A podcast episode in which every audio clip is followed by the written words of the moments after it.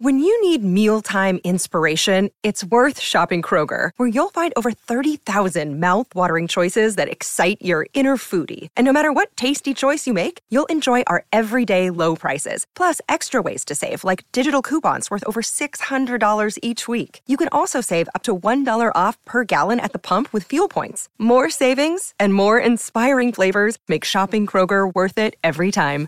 Kroger, fresh for everyone. Fuel restrictions apply. Another day is here, and you're ready for it. What to wear? Check. Breakfast, lunch, and dinner? Check. Planning for what's next and how to save for it? That's where Bank of America can help.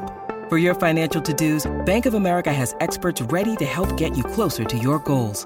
Get started at one of our local financial centers or 24-7 in our mobile banking app. Find a location near you at bankofamerica.com slash talk to us. What would you like the power to do? Mobile banking requires downloading the app and is only available for select devices. Message and data rates may apply. Bank of America and a member FDIC. Hello, everybody. This is Marshall Poe. I'm the editor of the New Books Network. NBN listeners like to read books and buy them. So we thought we'd tell you that right now, our friends at Princeton University Press are having a remarkable site wide sale. You can get 50% off books, including ebooks and audiobooks, with the code 50, F I F T Y, at checkout until May 31. You can save some real money on Princeton University Press books. I encourage you to go there and check it out. Welcome to the New Books Network. I'm Caleb Zakarin, assistant editor of the New Books Network. Today I'm speaking with Chet Van Duzer, historian and project manager for the Lazarus Project at the University of Rochester. We're discussing his book, Frames That Speak Cartouches on Early Modern Maps. A truly gorgeous book, Chet brings to life some of the greatest documents in human history. Chet, thank you for joining me today on the New Books Network. Caleb, it's a pleasure to be here. Thanks for having me.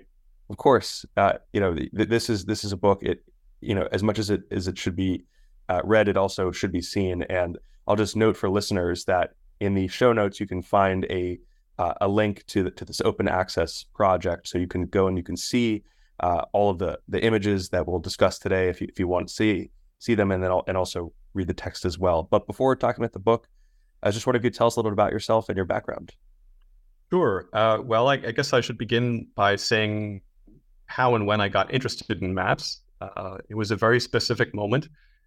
I was in the Vatican museums just as a tourist, and they had on display uh, a manuscript world map, a hand painted world map uh, that was made in about 1530.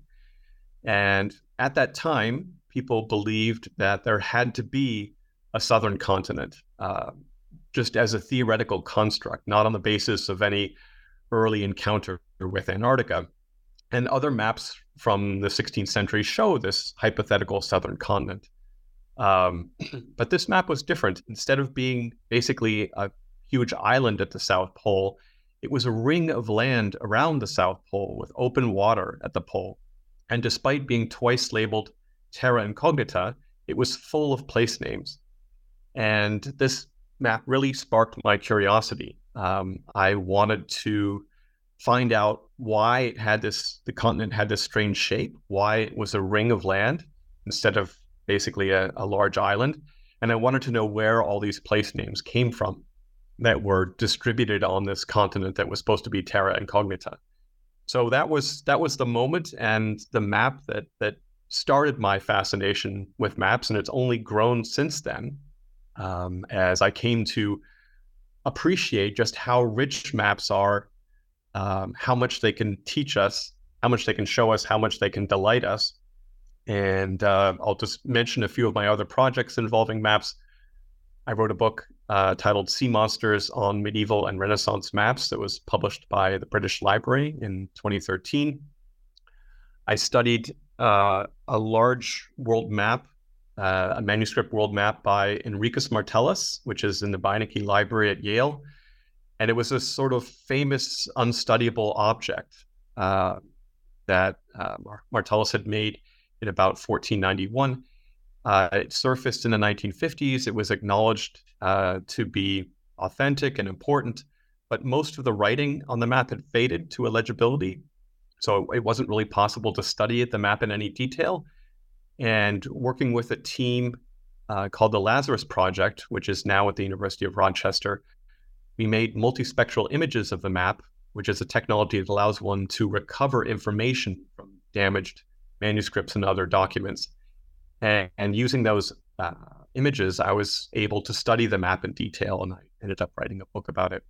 I've also studied another large world map made by another German cartographer, Martin Waldseemüller, uh, his Carta Marina of 1516. Uh, it's a printed world map, the only surviving exemplar of which is at the Library of Congress in Washington, D.C. And I had a fellowship to study that map from the Kislak Foundation and published a book about it. And I've also studied uh, a beautiful manuscript world map by a French cartographer, Pierre Desceliers, which is at the British Library uh, and was made in about 1550. And I, I published a book about that with the British Library. So, uh, yes, since, since since that moment in the Vatican museums, I've uh, ended up dedicating myself to the history of cartography, and I've had a lot of fun with it. Yeah, I'm I'm sure you know many listeners, uh, especially of the New Books Network, are, are the types of people that that find maps, especially old maps, extremely fascinating. Uh, certainly, it's a thing. I, I you know, I've such early memories of being a kid and first seeing old maps and just being absolutely blown away by the creativity and sometimes how how incorrect and then also sometimes how correct maps were. Uh, you know, uh, it's it, it's remarkable that people were able to figure out what things looked like without having a sort of sat- satellite view that that we have now.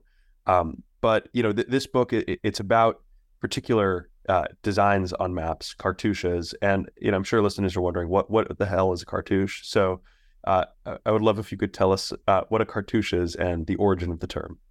Yes, so it's a great question, and that's uh, sort of one of the challenges of the book is that it's about a subject uh, whose name most people haven't heard. um, and another challenge of the book was I found that there really wasn't a good definition of cartouche. So the definition I developed was a framed device on a map containing text or decorative elements together with associated adjacent imagery. So I think there are two things to emphasize there. First, this idea of a frame. In order to qualify as a cartouche, uh, the image has to be framed in one way or another. And the, the frame can be composed of various different things. Sometimes it's a simple rectangle or oval or circle, uh, but in other times, uh, the, one example comes to mind where the frame around the title information on the map is composed of a landscape and then two trees that grow on the left and right and bend together at the top. So the frame uh, can be composed of many different things, but uh, it's an essential part of a cartouche is, is the frame. And then the other important thing to emphasize is associated adjacent imagery. So uh, many times uh, the the parts of the cartouche are not just inside the frame; they're outside the frame, uh, but adjacent to it, and it, it, just doesn't make any sense to try and separate uh, what is uh, inside the cartouche from what is outside and adjacent to it, and clearly associated uh, clearly part of a unified design. Um, one of the things that attracted me to the subject uh, was that multiple historians of cartography have remarked on the importance of cartouches. Uh, for example, uh, J.B. Harley remarked that the cartouche is the pictura loquens, the speaking picture of cartography. Like an emblematic title page or frontispiece, it serves to abstract and epitomize some of the meaning of the work as a whole. So, end quotation. And so, if this image is about the meaning of the work of the whole, it's tremendously important in interpreting maps.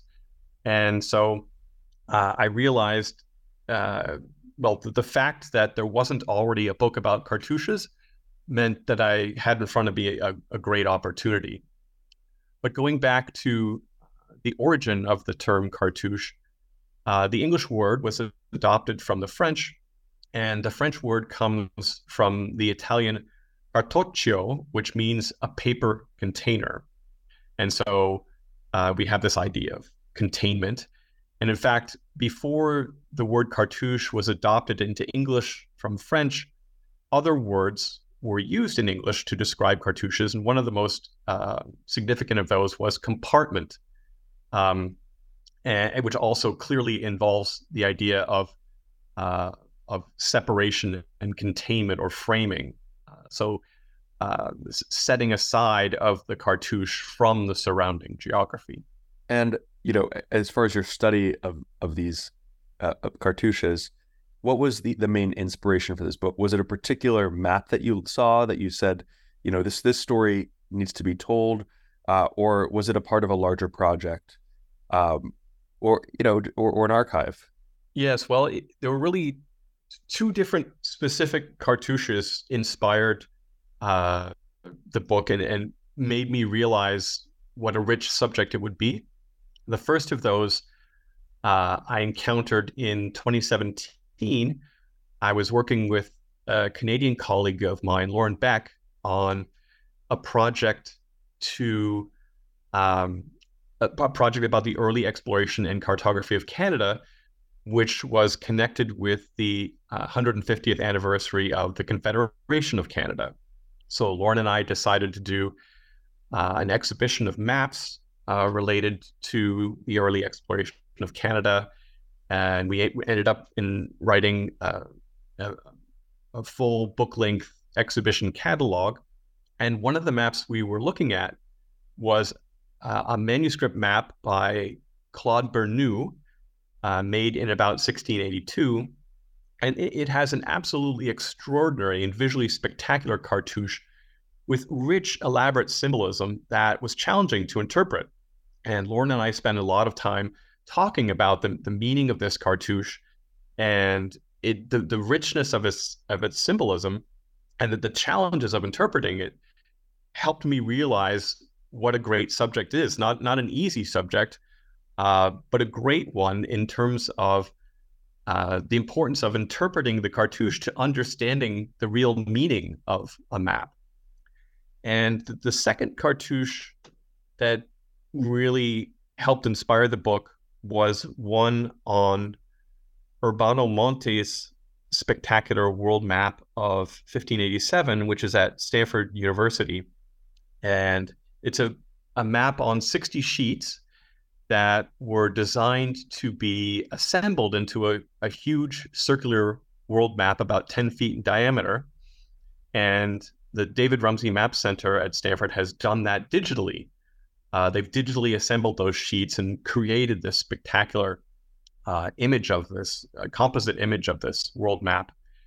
And I had a fellowship at the David Rumsey Map Center to study this map.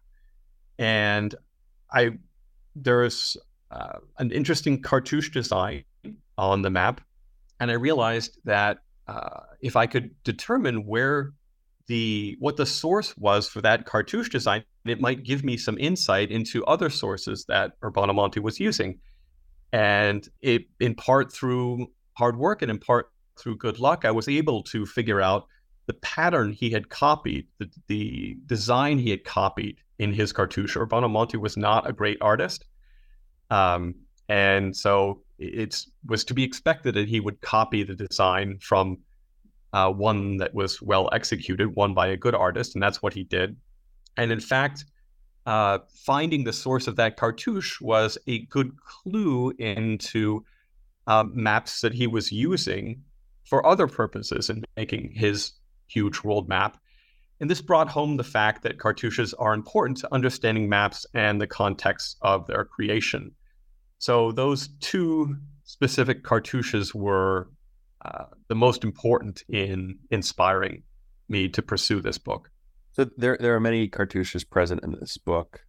Uh, how did you go about selecting cartouches that you've included, and and how did you decide which ones wouldn't end up making the cut? It was a very long process. So I wanted to cast as wide a net as possible, and so I initially I made a file that anything that caught my eye, any cartouche that caught my eye, uh, I took some initial notes about it. I found a good image of it, uh, and and brought them all together. Uh, so there was a long phase of just gathering data, um, and then eventually I found that one good way to help narrow down the selection was to just make a PowerPoint of, of all the candidates and go through them and compare them.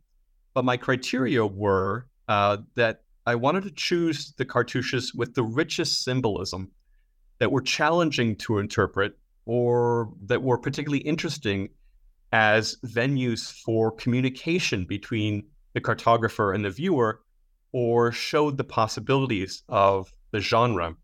And what I mean by venues for communication between the cartographer and the viewer is that, uh, as I said, the the the decoration, the symbolism in cartouches often communicates the cartographer's or the patron's interests, and thus the cartouche becomes um, uh, a really primary venue for this direct communication between the cartographer and viewer. Uh, um, and so that those were my criteria, and my hope was that by examining these challenging examples in detail, I would provide the reader with some tools, uh, some experience that would be helpful in interpreting other cartouches. The, the second criterion I had was that once I had chosen a cartouche, I sought out maps on which the cartouches were hand colored. Uh, and that wasn't always possible. There's not always uh, an exemplar of a map that has a cartouche hand colored. Um, but I wanted the book to be visually attractive, uh, both simply because that's more pleasurable for the reader, uh, and also because I thought that that would help the reader engage with the details of cartouches. So the the color was a way to to help draw the reader into the subject.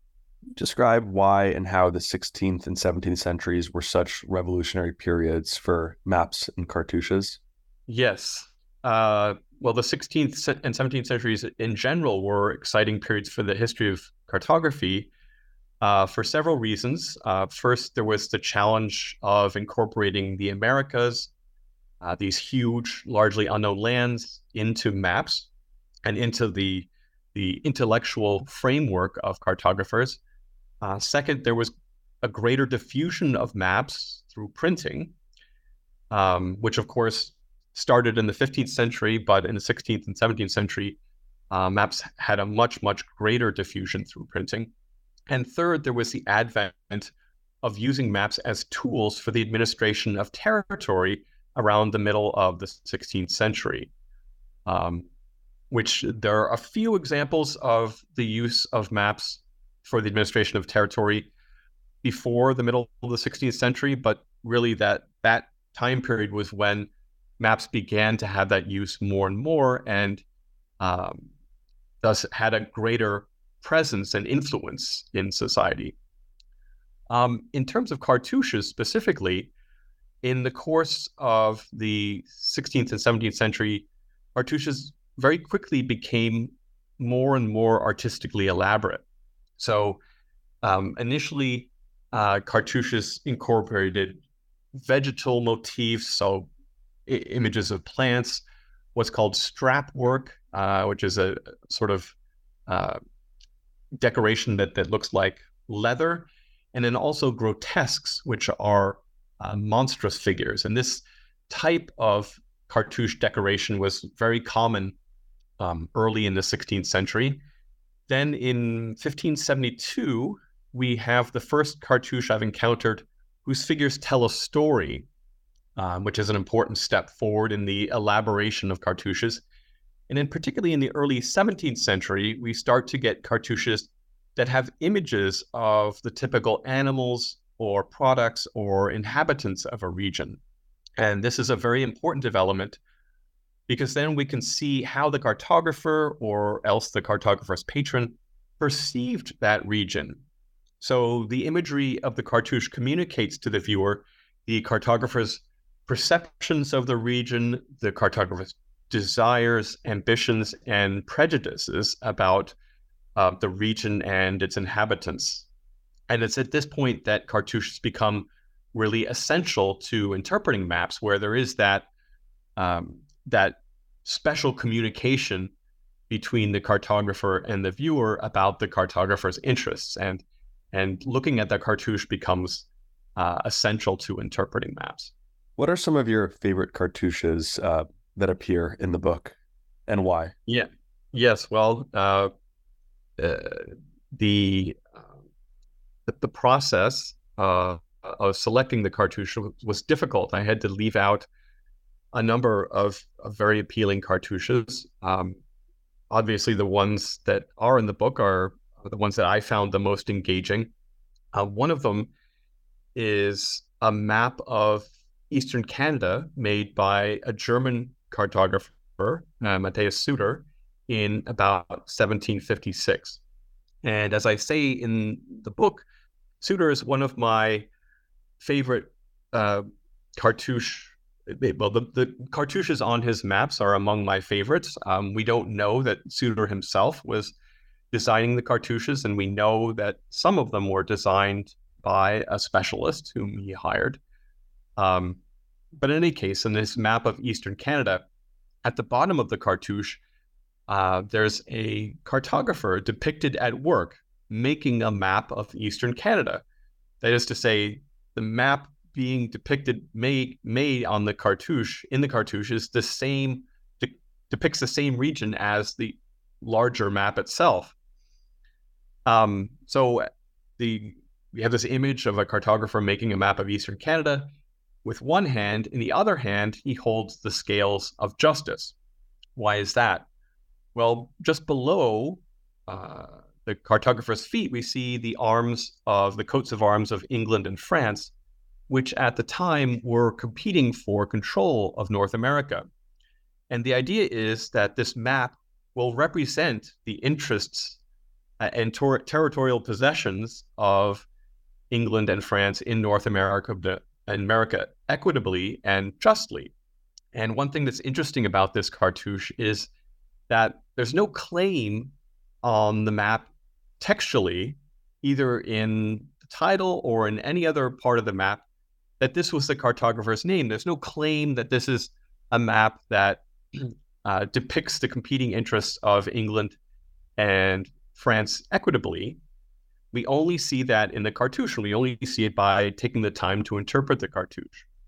So we have this cartographer making this map of Eastern Canada, holding the scales of justice, trying to balance the interests of England and France. Over his shoulders peer a heavily armed soldier and Mercury, the Roman god of commerce, and they show what is at stake in the creation of a map that depicts the political situation accurately. So uh, there could be uh, both economic uh, and military consequences uh, if the cartographer does not depict the situation accurately. Uh, another of my favorite cartouches, which I discuss at the very end of the book, is by the Spanish cartographer Francisco Requena who lived from 1743 to 1824. And in 1789, he made a manuscript map, a hand painted map of part of the country of Colombia. Uh, the map is now in the Library of Car- uh, the Library of Congress. And in the title cartouche on that map, he represents himself twice.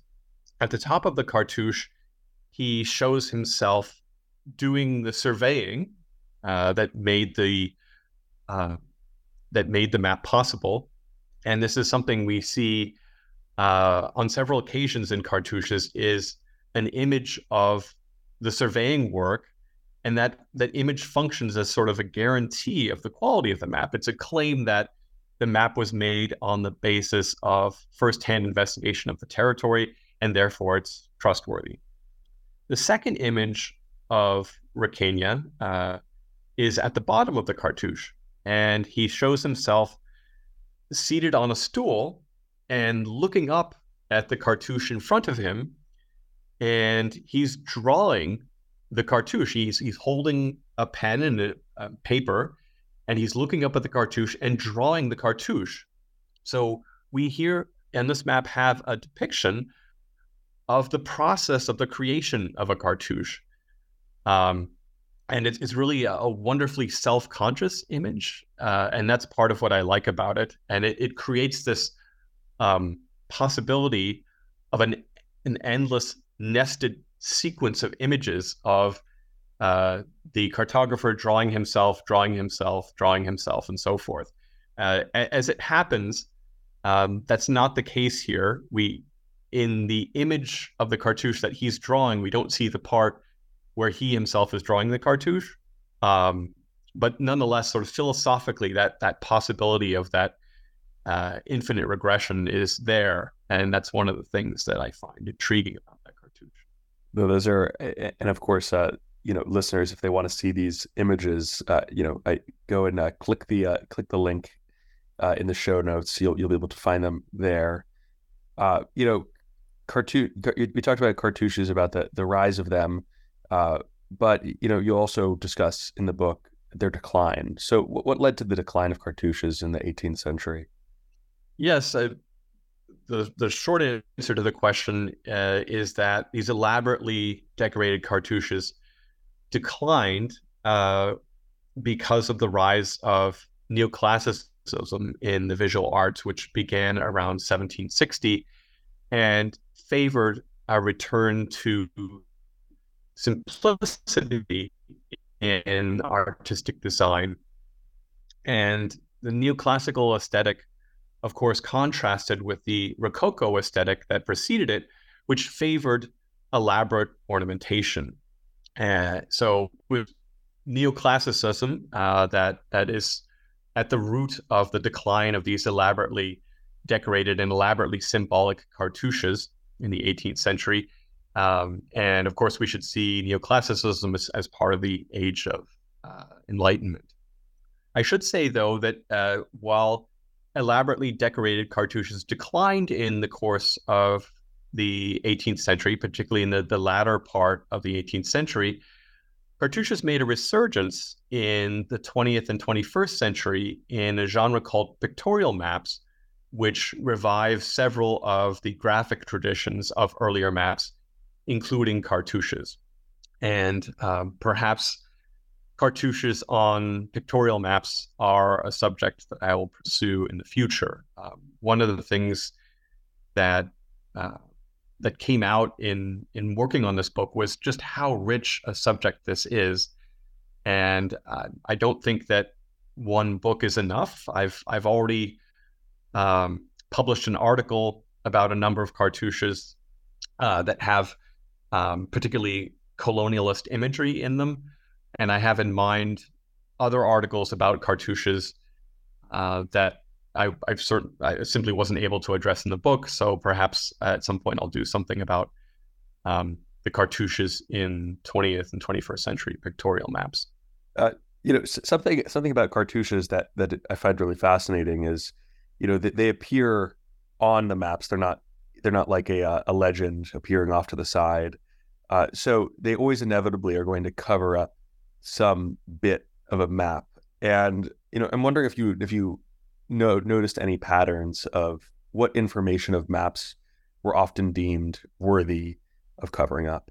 Yes, well, as you say, the the placement of cartouches on maps is a very interesting question, um, and I think it's worthwhile comparing cartouches, which often but not always contain the title information about a map, with the title page of a book. So the title page of a book is never in competition with the contents of a book. Uh, we have the, the title page has its place, followed by the contents of the book, and there's no sort of interference between them. Whereas on a map, uh, the cartouche inevitably covers up with covers up and thus competes with the geography. And in terms of patterns uh, in the deployment of cartouches, one that I discuss in the book is that in some cases, cartographers deploy their cartouches strategically, uh, positioning them specifically to cover up areas about whose geography they were unsure. Um, and I'll just mention a couple of examples.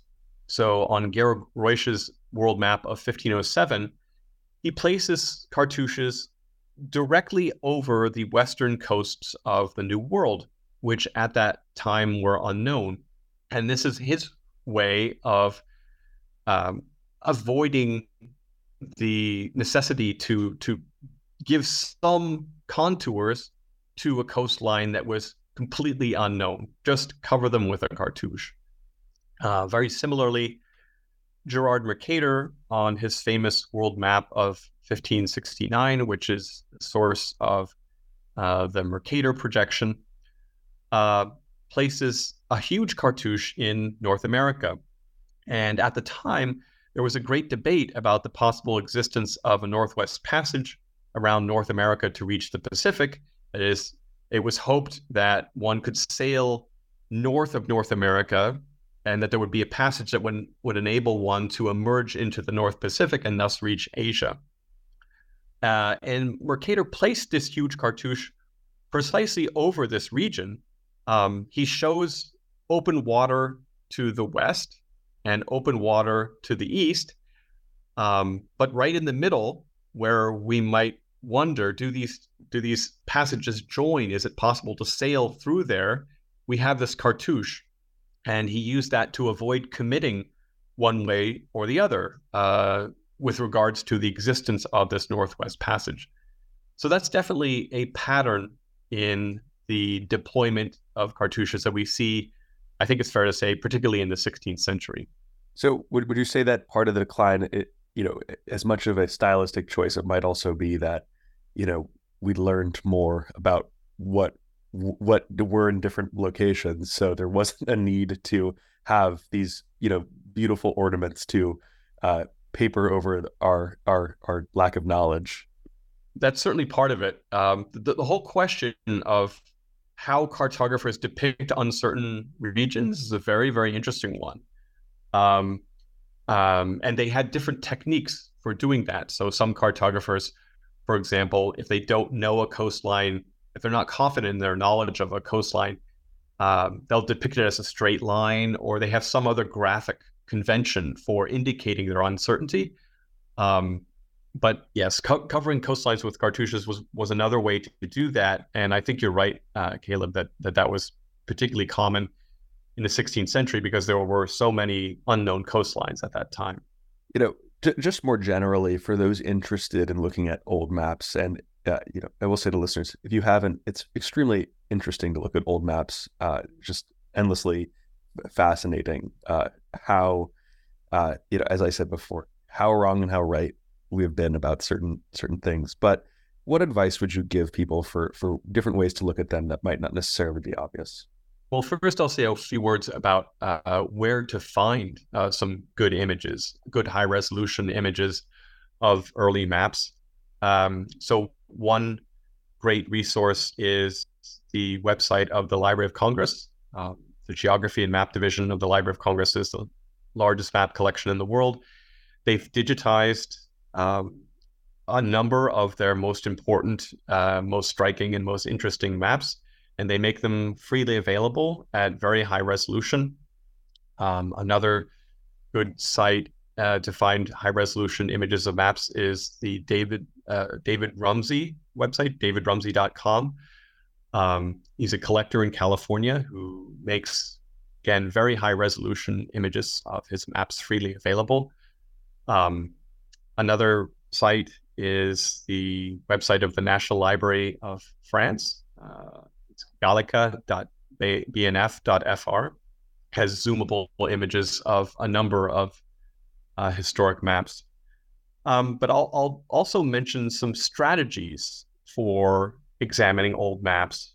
So, ways to look at them. Um, I think one important way is to choose a theme that interests you and explore that theme in the map thoroughly. And the theme could be anything. It could be how mountains are depicted, the images of sovereigns, the compass roses, the, the decorative compass roses, the rhumb line network, um, really anything. If you investigate that aspect of the map systematically, it's a great way to draw yourself into the details. Um, another important strategy is to think about what is missing from the map and what is not depicted. What has the cartographer chosen to leave out? Uh, sometimes this is just as revealing as what is depicted uh, in terms of the cartographer's interests.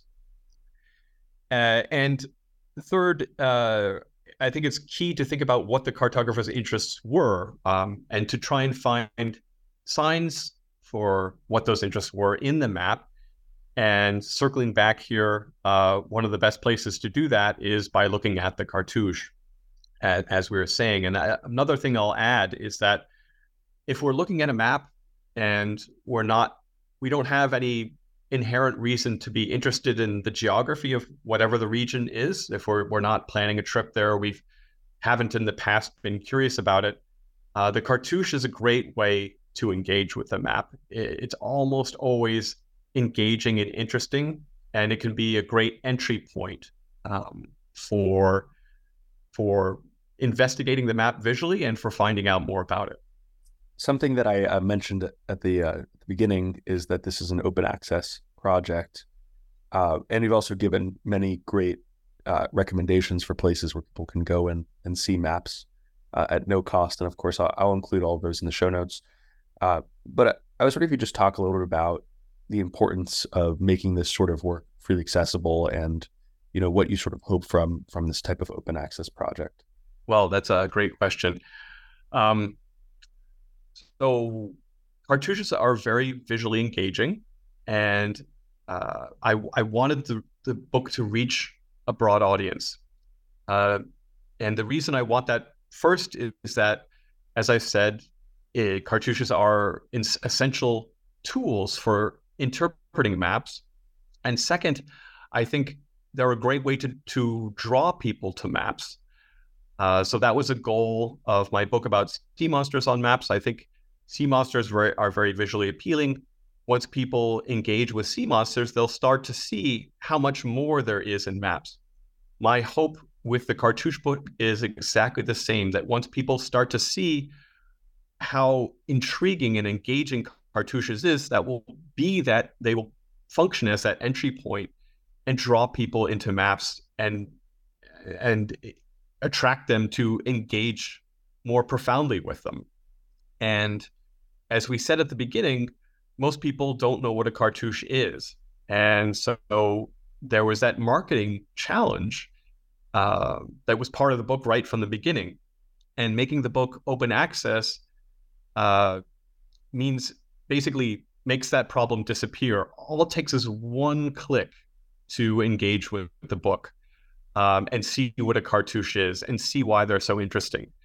Um, so yes, the the open access uh, for this book uh, was a way first around that marketing challenge of what is a cartouche, no one really knows, uh, and second, a way to get the book in front of people easily so that they can see how fascinating cartouches are and be drawn into all the other interesting aspects of maps. And I want to reiterate here my profuse thanks to the two foundations that made it possible for the book to be in open access. First, the Kislak Family Foundation in Florida, and second, uh, Citco, which is a financial services company in New York and has a corporate map collection and uh, has shares with me this interest in bringing maps to a wider audience.